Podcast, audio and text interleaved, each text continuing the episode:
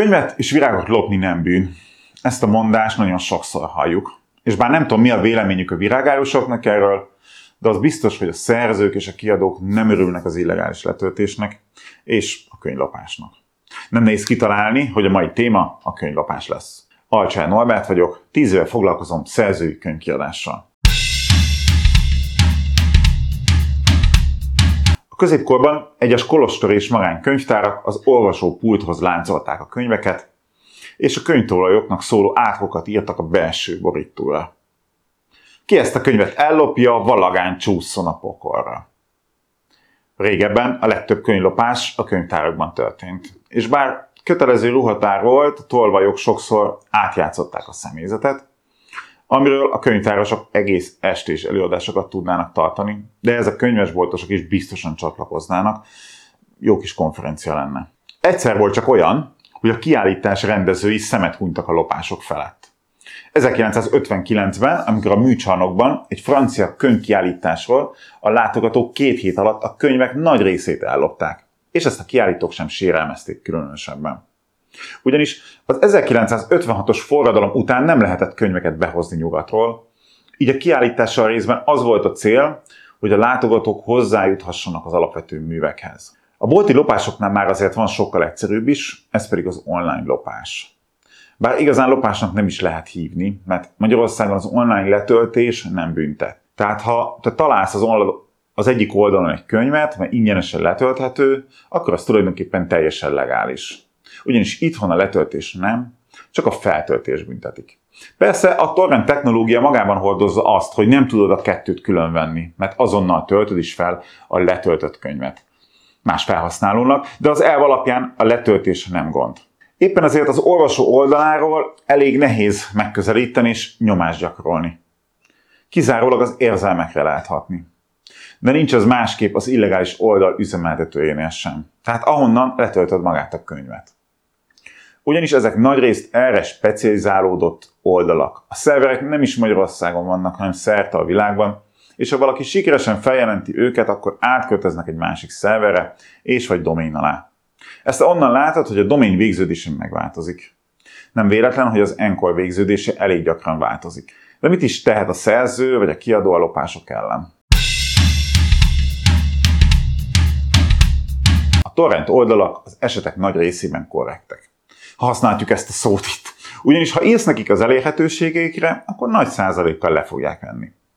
Csak arra figyelj, hogy kultúráltan ír. Igen. Ez lehet viccesen hangzik, de ha írsz nekik egy szitkozódó és fenyegetőt, nem fogják levenni. De ha szépen megkéred őket, akkor az a tapasztalatunk, hogy igen, leveszik a könyvet, vagy bármilyen más fájt. Fura emberek. Jogosan vetődik fel az a gondolat, hogy ezt lehetne automatizálni. Igen.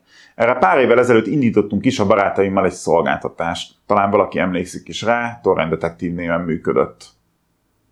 Működött. A megszűnésnek az oka az érdektelenség volt. A szolgáltatás nem csinált mást, mint folyamatosan monitorozta a torrent és egyéb oldalakat, még a Facebook csoportokat is, és ha volt találat, akkor a jogtulajdonos kérésére írtunk egy levelet az üzemeltetőnek, hogy létszik, vedd ezt le. Az üzleti modell arra épült, hogy ezt a szolgáltatást rendeljék meg a kiadók és vagy a szerzők. Minden nagyobb kiadóval beszéltünk, és bár érdekelte őket, senki nem jutott el odáig, hogy havi pár ezer forintért szerződjön, mert annyira nem tartották ezt fontosnak. Mi következik ebből? Nekem az, hogy talán nem is okoz akkora kárt a torrent valójában, mint gondoljuk. Miért mondom ezt? Mert mi számít anyagi kárnak? Ha egy potenciális vásárlóm ahelyett, hogy a boltomban megvenni a terméket, és letölti ingyenesen, ez bizony kár, mert fizethetett volna nekem 3000 forintot, de inkább ő letöltötte. De mi van azokkal az emberekkel, akik amúgy sem fizetnének? Az kárnak minősül. Való persze, de mivel amúgy sem fizetne, nem ér közvetlen anyagi kár.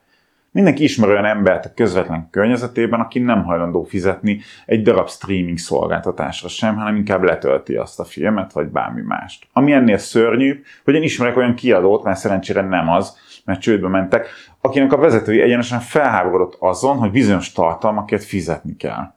Én meg csak ültem vele szemben, és nem tudtam megszólalni, amikor ezt mesélte. De nézzük pozitívan. Ha van olyan ember, aki letöltötte illegálisan, és tetszett neki a könyv, akkor viheti a jó hírét, és mesélheti majd a barátainak, vagy a molyon, hogy milyen szuper könyvet olvasott. És biztos lesz köztük majd olyan, aki hajlandó érte fizetni. Nem azt mondom, hogy engedni kell a torrentezést, hanem kezeljük a helyén. Nem attól lesz sikeres anyagilag a könyved, mert letöltik a torrent oldalról.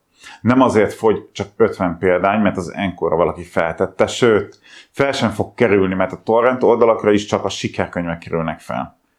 Hanem azért nem lesz sikeres, mert valami nem tökéletes a könyveddel. És visszajutottunk oda, ahol kezdtük.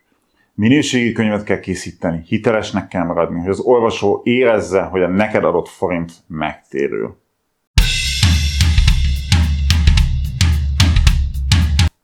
Ha tetszett a videó, iratkozz fel a csatornára és lájkolj. Találkozzunk jövő héten. Sziasztok!